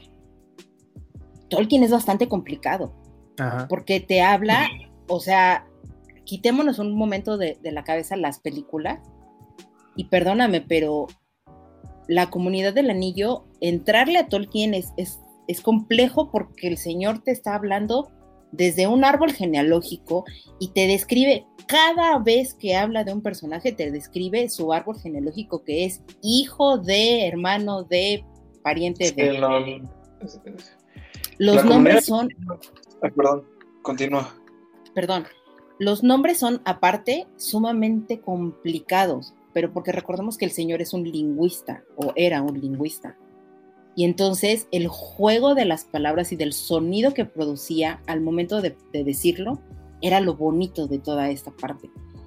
Entonces, si tú no sabes llevar al niño en todo este camino, en, explicarle de cómo es el sonido de una palabra y que cuando tú pronuncies un, un nombre de Tolkien, es una parte melódica porque está pensado desde esa perspectiva y que cuando van a ir avanzando a lo largo de toda esta gran aventura y que van a ir escuchando distintos tipos de acentos, que es como sucede aquí en el país, porque no habla igual una persona de la Ciudad de México que una persona de Veracruz, que una persona de Culiacán, que una persona de Morelia, tenemos acentos distintos y entonces a lo largo de lo que vas avanzando se va notando ese cambio de palabras, de contracciones, de, todo esto, y qué es lo que puede crear toda una cultura y una sociedad compleja. Entonces, así sea el libro más simple y no forzosamente de fantasía, creo que podría llamarle la atención a los niños. O sea, no sé si yo me atrevería, porque de nuevo, si tú le das a un niño de 12 años, por ejemplo, tú con tu sobrino, tú le puedes dar a, leer El Señor de los Anillos y te lo va a aventar. Totalmente. O sea, te va a mandar al demonio y tú perfectamente puedes sentarlo y que vea la comunidad del anillo la película. Podría cansarlo un poco, pero lo va a disfrutar un poco más. las, las traes en versión extendida para que sufra. Bueno, y eso ya las torturas, cada quien sus métodos de enseñanza, ¿no? Pero yo no creo que dependa del género como tal, sino depende de cómo lo llevas al niño y lo acercas hacia la lectura. Creo que ahí es donde está el, talón de Aquiles, totalmente, hablando de mitología, jajaja. Ja, ja. Ahí es donde está la parte... Este, Qué mal chiste. lo siento, no lo pude dejar pasar. Pero creo que ahí es donde justo adolece totalmente la parte de la educación. Y porque, por esa razón se alejan a los niños tanto de, esto. No lo sé. Pero, por ejemplo, si no fuera el Señor de los Anillos lo que le pones a leer y fuera Harry Potter, ¿cambiaría? Completamente. Ok. Ah, Completamente. No digo porque necesariamente Harry Potter sea lo mejor, pero es más atractivo, es más fácil de leer, es más eh, inmediatamente relacionable para los niños. Eh, por lo tanto, yo creo que sí cambiaría un poco. ¿Que solucione el problema de golpe? No. Pero el hecho de ir cambiando estas obras que se les ponen en, en frente a los niños para leer por cosas que sean más digeribles y sencillos para sus ojos, para su comprensión lectora, para su habilidad lingüista, porque ciertamente la habilidad tanto para leer, para escribir y para ampliar el léxico de las personas ha caído muchísimo en los últimos años. Entonces, si lo simplificamos, pero de manera simplificarlo, más no entorpecerlo, creo que cambiaría inmediatamente porque si tú le pones algo muy sencillo a un niño enfrente, no sencillo como para que le sea completamente, eh, que no le ofrezca nada de reto, sino que tenga el nivel de reto adecuado, hace que le pique la curiosidad y debido a ello empiece a buscar o a querer hacer o ver o leer cosas un tanto más complicadas que las anteriores. ¿Por qué? Porque cuando somos más jóvenes somos mucho más competitivos y por lo mismo nos va a picar esa competitividad de querer hacer cosas que son más de lo que ya hicimos o leímos antes. Ok. Concuerdo contigo. O sea, Puedo- creo que sí. Perdón, no, David, por favor, por favor. por No, no, adelante, adelante, Caro, por favor. O sea, yo, yo creo que sí tendrías que pensar como en la simplicidad, pero yo no creo, o sea, si a mí me preguntaras si tú pondrías a Harry Potter en lugar de la, Ilíada- de la Ilíada y la Odisea, creo que yo no lo haría. O sea, yo, yo sí mantendría como el, ok, vamos a leer la Ilíada y la Odisea, pero vamos a entenderlo y vamos a explicarlo y vamos a ver como, como esta parte de los contextos. O sea, ¿por qué demonios llegaron como a el conflicto de lo que es? Y tratar de, de traspolarlo a situaciones o personajes que estén pasando en el contexto actual con, con elementos de la propia cultura popular a la que estén acostumbrados los, los niños en esa etapa o en esa edad. O sea, creo que tiene que ser como un, una mezcla de distintas cosas para que puedas darles a conocer precisamente como, lo que es. O sea, porque si no, ¿cómo vas a hacer que un niño que está acercándose a la lectura con Harry Potter, porque es el ejemplo que estamos poniendo, con una o con un libro mucho más simple, por así decirlo, ¿cómo vas a explicarle los cambios precisamente del lenguaje que han tenido si tú no les presentas de repente, pues eso, el canto del mío Cid, o si tú no les presentas la, la Ilíada y la o si tú no les presentas a un Cervantes, o tú no les presentas un Moby Dick, donde el lenguaje era estúpidamente descriptivo en exceso, pero porque era parte del estilo de cómo se manejaba el lenguaje y el idioma en ese entonces. O sea, al final del día, los clásicos de la literatura, creo que lo que te ayudan mucho es precisamente a construir y a entender cómo es que ha ido evolucionando el idioma y el lenguaje mismo, al igual que los contextos. Y que por esta razón, desde distintas perspectivas o géneros literarios, podrías abordarlo. O sea, creo razón. que creo que, que yo no yo no los perdería, yo no los, no los tiraría, no los desecharía tan fácilmente, sino buscaría la manera de cómo adecuarlo a, a la cabeza de, de las, de los niños. ¿Qué te Podría- bueno, Adelante. eh, este, gracias. Yo creo que podrías hacer una, una mezcla, ¿no? O sea, ofrecer los dos libros, no solo quedarte con o clásicos o con cosas nuevas, sino irlos mezclando para que primero despiertes el interés en la lectura de los niños y ya después les vas inculcando como este, este tipo de, de clásicos. Eso era mi comentario. Por favor, Rob, continúa. Es justamente el punto al cual quería llegar y creo que a lo mejor no lo expresé de la manera correcta. Yo me, yo me refería a si pones Harry Potter al principio a un niño de 9, 10 años, ya para cuando llegue a los 13, 14, 15, quizá ya le puedas poner este, lecturas más complicadas, más complejas, pero ya que le pusiste los primeros escalones para que pueda llegar hasta el segundo piso. No le vas a decir brinca de aquí del suelo y súbete al techo de la casa, porque no va a poder. Pero sí, creo que ese sería el camino adecuado eh, para poder inculcarle a las generaciones menores o, más jóvenes, mejor dicho, eh, el gusto por la lectura, porque sí es cierto, tenemos que entrarle y, y, la manera en cómo nosotros llegamos o cómo yo llegué precisamente fue porque lo hice por gusto, porque era del tema que me gustaba y porque si tomamos en cuenta el libro con el cual en realidad empecé a leer, es una lectura muy sencilla, la de La Brújula Dorado, a las luces del norte. Eh, lo curioso fue el brinco que di, porque di pasé a, la rueda del tiempo, que es un tanto más, no voy a decir complicado, quizá más compleja. Y, yo creo que ese fue el, el, momento adecuado y la forma adecuada, quizás de haberse hecho de la manera al revés, de la, manera contraria, el resultado probablemente hubiese sido diferente, al menos en mi, en mi situación muy particular.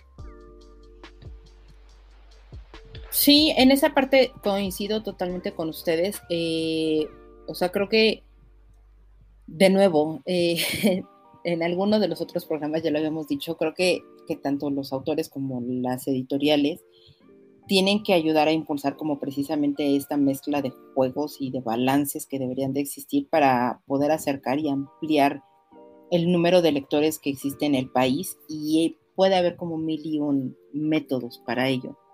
Entonces, eh, es, simpático como el, el, salto que tú diste, efectivamente, porque La Brújula Dorada sí es un texto un poco más, no sencillo, pero digamos que mucho más amigable que de ahí empezar a tratar como con, temas eh, o con contextos mucho más complejos y que abarcan como todo, o sea, lo que dije, no cualquiera de verdad lea a Tolkien y lo entiende a la primera o, no se aburre o no se harta de él. O sea, creo que sí tiene, tiene que ir como una pequeña evolución hacia ello y qué mejor que hacerlo con un, con un tema que te agrada, ¿no? Y en este caso, pues, en tu caso, Rob, fue totalmente la fantasía. Exacto. Ahorita que, que estabas mencionando justamente Tolkien, les puedo contar ahí mi, experiencia personal. Este, aunque ya había leído varios libros antes de, empezar con La Comunidad del Anillo, les puedo decir que La Comunidad del Anillo es un libro sumamente difícil, que sí me costó trabajo terminarlo, pero de las dos torres y El Retorno del Rey se vuelve más sencillo y aprecias bastante el, tipo de libro que es. La comunidad del anillo, siempre lo he dicho, es muy difícil porque además de que te presentan a todos los personajes a que llegan al pony pisador. Sí. el pony pisador? Sí, Este, pasa medio libro y ya llevas como 400 páginas y apenas van ahí. Es ¿y esto cuándo, esto cuándo termina? Sí. Este, pero sí se vuelve complicadísimo. Y creo que también dejó de presentarte a los a partir de las dos torres dejó de presentarte a los personajes con todo el con todo el legado que traían encima, ¿no? Por ejemplo, el de Aragorn, hijo de Araton, y no me acuerdo qué, tanto más. Rey de los humanos y no sé qué. Ajá, entonces sí, ya, ya te hace más rápida la lectura, que en cambio también el Hobbit me costó un poco más de trabajo volver a este, leerlo. Y el Silmarillion ni se diga porque pues, entender ese libro. El Silmarillion junto con, no sé si alguna vez leyeron eh, Los hijos de Hurin. Ah, eh, empiezan, no porque digan lo mismo, pero empiezan idéntico, porque prácticamente te describe el árbol genealógico y la, la estructura geopolítica del lugar en donde estaba, este, donde tomaba parte, tomaba lugar parte de la historia, eso. Entonces, hacía a Tolkien le encantaba hacer eso, que era como prepararte la mesa, hacer el table setting. Sí. Aventarte todo para enfrente, así, es este, se, llama así, viene de acá, es hijo de tal, hace esto, y así te lo describo, y además su voz sonaba de esta manera, cuando bailaba hacía de esta forma, te aventaba todo por enfrente. y una vez que ya te aventaba todo por enfrente, empezaba a, a desarrollar la historia. Y eso lo hacía muy difícil, lo sigue siendo bastante complicado de leer porque te pone por enfrente lo que a lo mejor pudo haber hilado de una manera diferente, pero bueno, al señor Tolkien no se le edita ni se le editará jamás. Qué bueno, yo he escuchado y sé, y no voy a decir más, pero en algún punto sí llegué a escucharla.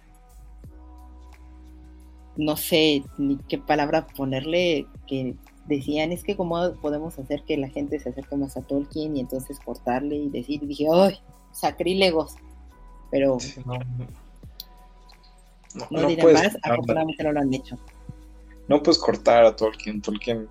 Bueno, que ahí entramos en temas de que esperemos que nunca hagan un reboot de, las películas del Señor de los Anillos, son perfectas así como están.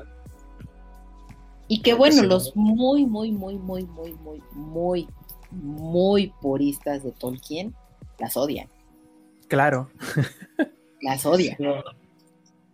Pero creo que es una muy buena interpretación desde la perspectiva de Peter Jackson a lo que es el texto de Tolkien y respeta una gran parte de los diálogos y, o sea, en mi caso, escucharlo en inglés y todo, porque lamentablemente creo que El Señor de los Anillos sí es una de las obras que vale la pena leerla en el idioma original, precisamente por la cadencia que lleva el sonido de las palabras.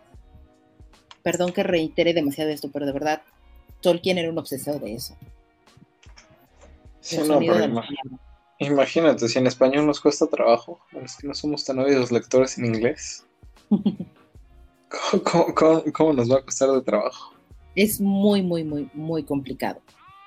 Sí, no, sumamente complicado. Muy buen libro, aunque pues también este, las películas, les digo, son muy buenas. Las versiones extendidas también son muy, muy buenas. Pero, este, ¿cómo se llama? Pues no, no han estado también exentas de polémica, ¿no?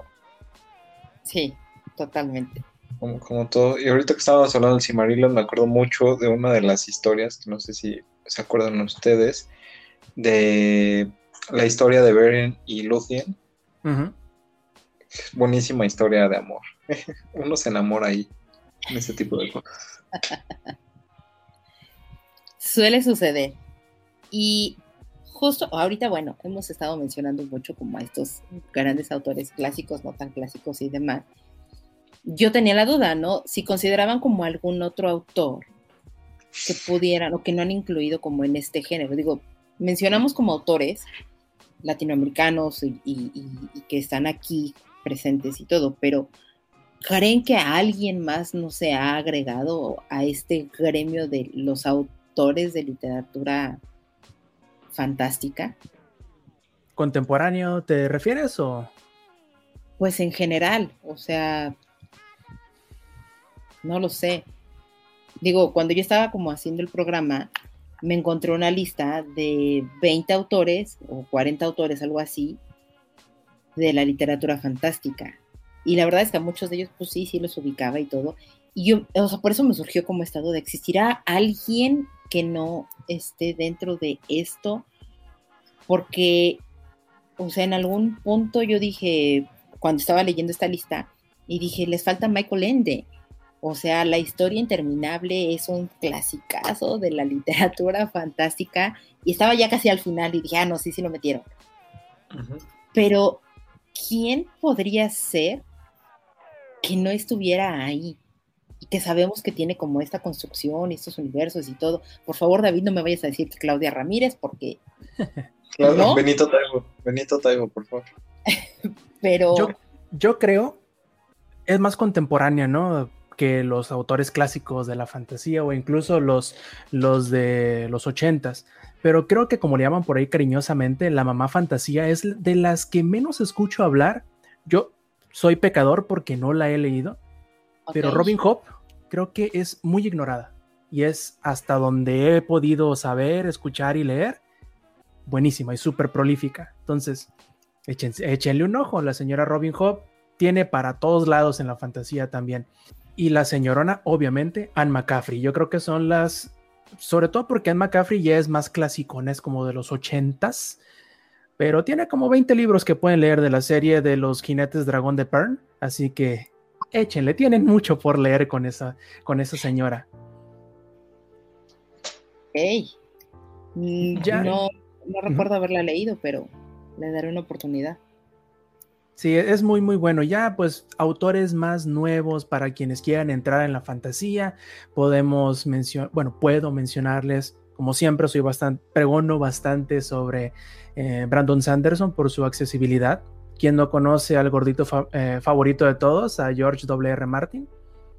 y, y, ya si no le tienen miedo a leer una serie de 15 libros, échense la rueda del tiempo de Robert Jordan. Yo creo que hay muchos otros autores, muchísimos, muchísimos otros autores que son muy eh, reconocidos, muy famosos, pero he notado que hasta cierto punto estos que les he mencionado son bastante ignorados, aún siendo que son, además de bastante buenos y bastante prolíficos, muy bien vendidos. No se me parece muy extraño, pero yo creo que esos serían de los que les recomendaría. Hay muchos otros también la señora Lee Bardugo es bastante prolífica y bastante buena. Eh, tiene también tiene fantasía rusa.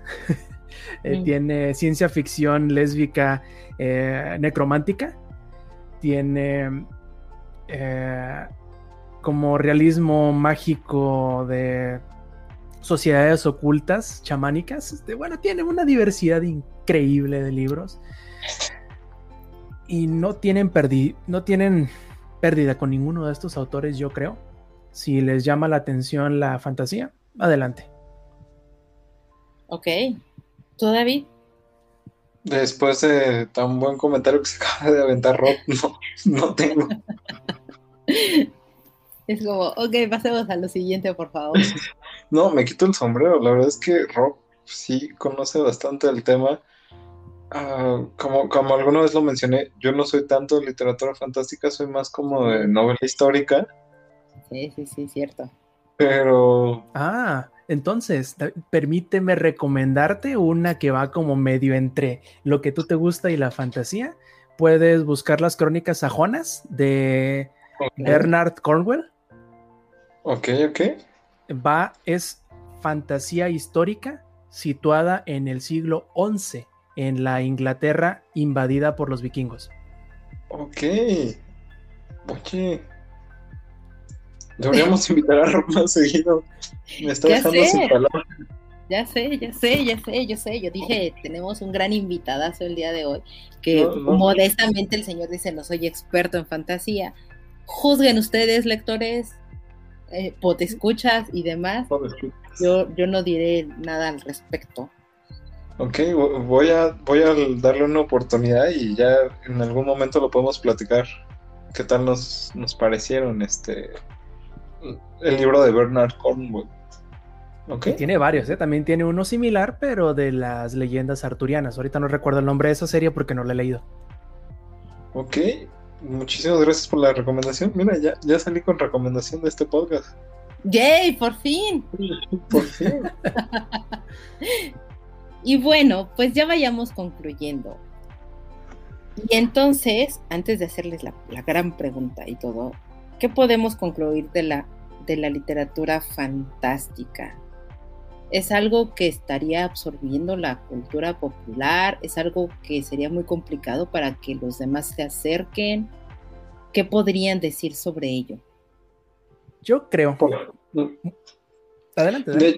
no, no, de hecho, debe decir, por favor, Rob, Ah, bueno, yo creo que siendo que la, la literatura fantástica tiene un, un abanico tan amplio de, un catálogo tan amplio de opciones que nos ofrece y de los distintos o de todos los niveles que ustedes puedan imaginarse, siempre va a haber un libro o va a haber una serie adecuada para todo el público porque al igual que las historias que te cuentan tus papás a la hora de dormir, en donde te pueden adaptar cualquier realidad, cualquier miedo, cualquier situación, de la misma forma hay en, la literatura fantástica algo para todos. Entonces, búsquense una serie que se adapte a sus gustos y pierdan el miedo. Éntrenle. Lo más que pueda pasar es que se comprometan con una serie de 20 libros y les encante, digo. no pasa nada. Y sería como lo más grave, ¿no? Sí, claro. yo sé, yo sé, yo sé. Yo, yo concuerdo contigo totalmente en este sentido. Creo que la literatura fantástica, eso es lo que tiene, y que por ello es un término, porque precisamente abarca tanto y es tan, tan vasta en el sentido de, siempre es un gran cliché el que dicen, la imaginación, que el cielo es el límite en tu imaginación. Eso es lo que pasa con la literatura fantástica y con lo que grandes autores, conocidos y no tan conocidos, de repente te pueden entregar en ello. Entonces, concuerdo totalmente, digo, pierdan el miedo a la literatura fantástica y van a encontrar uno de los subgéneros, si es que se les puede denominar así, que vaya totalmente de acuerdo con el mood o con el momento de la vida en el que se encuentren. Los va a arropar enormemente. ¿Tú, David? Pues, ¿qué puedo agregar que, no hayan dicho ustedes? Este, concuerdo totalmente con lo que dijeron. Este, siempre hay que darle una oportunidad a un libro y como lo hemos dicho, los libros llegan en el momento correcto en que los necesitas en tu vida. Correcto. Entonces, este, pues siempre un libro de literatura fantástica expande tus horizontes y expande no solo la parte de que escribas mejor o tengas una mejor forma de hablar o algo por el estilo, sino también expande tu imaginación. Y te permite imaginar que, pues como lo acabas de decir, que el cielo es el límite. Y ni tanto porque si lees algún libro de ficción en el espacio, pues el cielo no, no es el límite, siempre va a haber algo más allá. Entonces, denle la oportunidad, siempre, siempre hay que aprender de algo nuevo, probar algo nuevo y como bien dijeron ustedes, lo peor que puede pasar es que termines comprando 20 libros. ¿Ya? Eso sería como lo más terrible. Sí, sí, totalmente. Y bueno, la pregunta final. ¿Cuál es su libro o autor de este género favorito? David. Tolkien. Eh, mi libro favorito de él es este Las dos torres. La pelea en el abismo de Helm es mi momento favorito y me, cada que la leo me sigue poniendo la piel chinita porque es muy épico y más si mientras lo lees te acuerdas de lo que viste en la película. Entonces, me gusta muchísimo. Es, yo creo que mi, autor favorito de fantasía. ¿Tú, Rob? Híjole, actualmente tendría dos que decirles. Y van a decir uno, oh, pero eso no es literatura fantástica, pero hold up a minute. El primero de ellos sería eh, Brandon Sanderson. Mi libro favorito de él sería hasta el momento el primero de la serie de Stormlight Archives que se llama El Camino de Reyes. Eh, es un poquito duro de entrar porque es un mundo fantástico un tanto diferente a lo acostumbrado. Es un universo un poquito diferente a lo acostumbrado, pero hace las cosas tan bien, te abre el apetito sobre lo que trata la serie en lo general y en lo que va a tratar a futuro, porque todavía no concluye, que creo que hoy por hoy no hay una mejor serie de, o mejor dicho, lo voy a cambiar porque eh, en gusto se rompen géneros. Hoy por hoy no hay serie de fantasía que más me interese, que más tenga yo la necesidad imperiosa de tener el siguiente tomo para poderlo leer que Stormlight Archive o el archivo de las tormentas de Brandon Sanderson. Y ahí va la, la opinión polémica. Eiichiro Oda con One Piece. ok. Me agrada. es un poco, es un poco polémico. Te, digo, me quito el sombrero ante ti, sí, porque por lo que nos decías antes de empezar a grabar el programa, vas al día en ambos, en tanto en manga como en anime. Mis respetos. Gracias. y bueno, en mi caso, creo que está más que dicho quién es mi autor favorito. Déjame adivinar. Por favor. Empieza con N. Paulo Coelho. Justo, not. Mi autor favorito es Neil Gaiman. Ese hombre y su mente me vuelan demasiado la cabeza.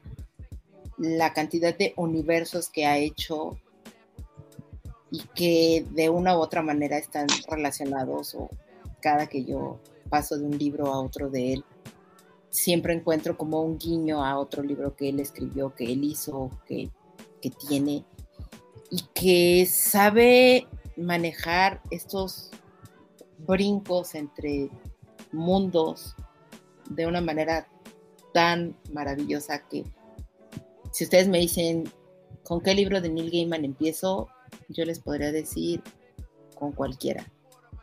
De verdad, o sea, tomen cualquier libro del Señor, sea una historia corta, sea una historia larga, dependiendo de qué quieran leer en ese momento, tiene algo para ustedes totalmente, siempre con un gran toque de fantasía y humor que los va, bueno, a mí me enamoró.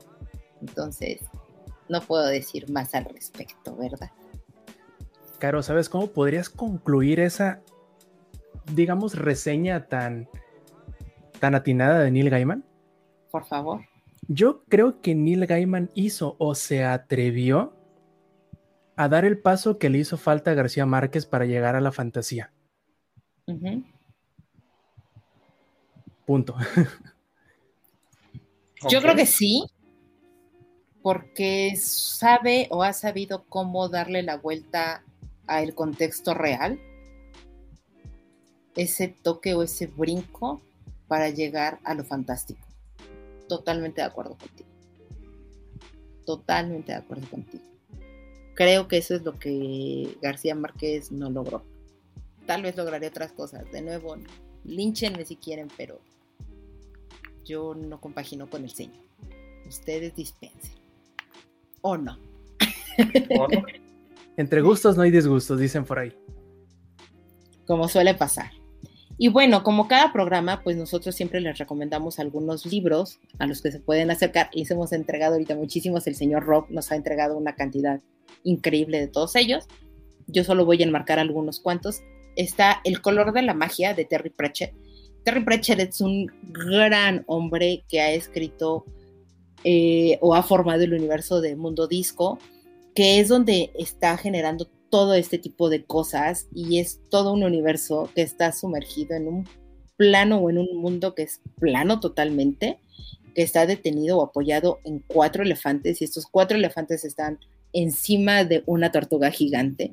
Así de loco y bizarro es de repente el universo de Terry Pratchett y siempre aderezado con su humor, con su irreverencia, con todo lo que tiene, que de repente puede o no, cuando hablemos de Good Omens, eh, se podría o no ver reflejado como ahí, pero denle esta gran oportunidad. Es un hombre que de verdad, lamentablemente ya no vive, pero que dejó una gran historia con Mundo Disco y El color de la magia pertenece a, a este universo como ello. El otro libro que les queremos recomendar es El hogar de Miss Peregrine para los niños peculiares también hay una película sobre ello. Lo, eh, Ransom Riggs lo, lo, hizo de una manera muy maravillosa, donde te habla precisamente de estas historias que de repente pueden ser reales o que te puede llegar a contar tu abuelo, pero que descubres que por azares de la vida sí son reales y que puedes pertenecer a ese mundo y a ese universo, y que te cuentan cosas de estos niños que son increíblemente genuinos muy a su punto de vista. Por favor, denle una oportunidad. Vean la película, pero también lean los, los libros que hay al respecto sobre esta saga. Muy, muy buena. Y bueno, Rob, no sé si tú quieras comentarnos algo sobre la rueda del tiempo.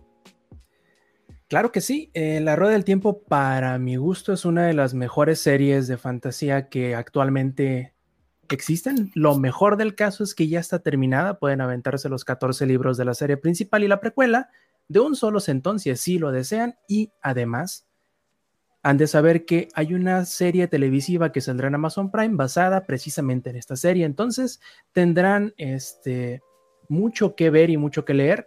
Eh, yo creo que es como que la saga de fantasía eh, contemporánea por excelencia, no solo por su longitud, porque es bastante extensa, sino por la cantidad de temas que toma eh, la, la perspectiva de género que a lo mejor no se había abordado hasta entonces con él, en donde por lo general los mundos de fantasía son regidos por el hombre, me refiero por el género masculino.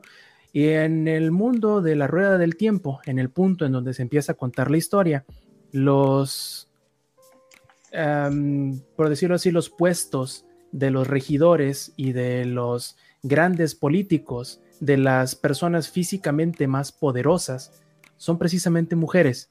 Y a los hombres no se les permite llegar a este nivel, sobre todo en cuanto a poder y habilidad mágica debido a que, pues bueno, en dado caso de obtener el poder, pueden perder la razón y destruir el mundo como ya sucedió en una ocasión. Entonces es una, es una dicotomía bastante interesante, sobre todo porque si tomamos en cuenta que la historia principal de la serie nos cuenta la historia del elegido, que al mismo tiempo de salvar el mundo, lo destruirá. Y cómo, cómo maneja este personaje principal la, la premonición implícita de que perderá la razón y en ello perderá también a todos sus seres queridos. Entonces, ahí échenle un ojo, está bastante interesante. Es increíblemente buena la recomendación que estás haciendo, ¿no, Rob? Muchísimas gracias. Y pasemos ahora rápidamente como a unos saludos y, un comentario. Bueno, el, comentario lo dejaremos un poco pendiente para ahora que regrese Lu y podamos contestar las preguntas que nos dejó Adam. Pero los queremos invitar a que nos dejen sus comentarios y todo en Twitter y con mucho gusto los vamos a leer aquí en el programa y a contestar las preguntas que ustedes nos dejen. Por ahorita solo les mandamos un gran saludo a todos los chicos del podcast beta que es el podcast de videojuegos donde se pueden enterar de eso y mucho más. Saludamos también a, los chicos del Bancast, graban todos los viernes un programa bastante random y con muchas cosas irreverentes, pero que se pueden entretener demasiado. Y por supuesto, eh, no se pierdan el, el, programa de rock en Langaria para que también se enteren un poquito más de videojuegos y pues se acaban de dar cuenta de toda la cantidad de cosas que este señor sabe. Así que quiero agradecer todo tu conocimiento, tu, tiempo que nos regalaste. Llevamos ya casi dos horas aquí platicando ardua y longevamente de, la literatura fantástica. Muchas, muchas gracias de verdad, Rob, por acompañarnos. Es, es, un gran honor, ha sido un gran honor. Y por favor, acompáñanos en otra ocasión. Te extendemos y tienes abiertas las puertas de este podcast para, para ti. Eh, no sé si quieras como nada más dar tus, tus datos, tus redes, algo rápido para ya despedirnos.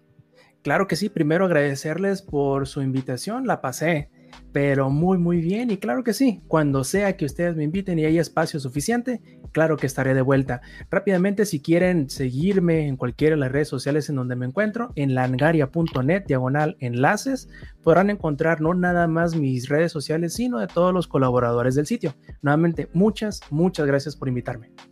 Muchas gracias por asistir con nosotros. David, muchas gracias por estar un programa más aquí acompañándonos. Recordarles que nos escuchamos cada 15 días con un programa nuevo. Nos encuentran en Spotify, en, Radio Public, en Google Podcast, en Apple Podcast, etcétera. Publicamos en nuestras redes sociales, Twitter, eh, tipos móviles o móviles tipos, en Instagram como tipos móviles podcast, para que puedan eh, estar ahí al pendiente de, lo, de la información de repente adicional que estamos agregando sobre el tema y obviamente comentando también a, nuestros invitados, a lo que hacemos y lo que deshacemos. Nuestras playlists, el mood de cada semana relacionado a cada uno de estos grandes temas. Entonces, por favor, no dejen de compartirlo con sus amigos, con sus conocidos, con sus enemigos, con todo el mundo. No me queda más. Muchas gracias por llegar hasta acá. Nos escuchamos para la próxima. Hasta luego.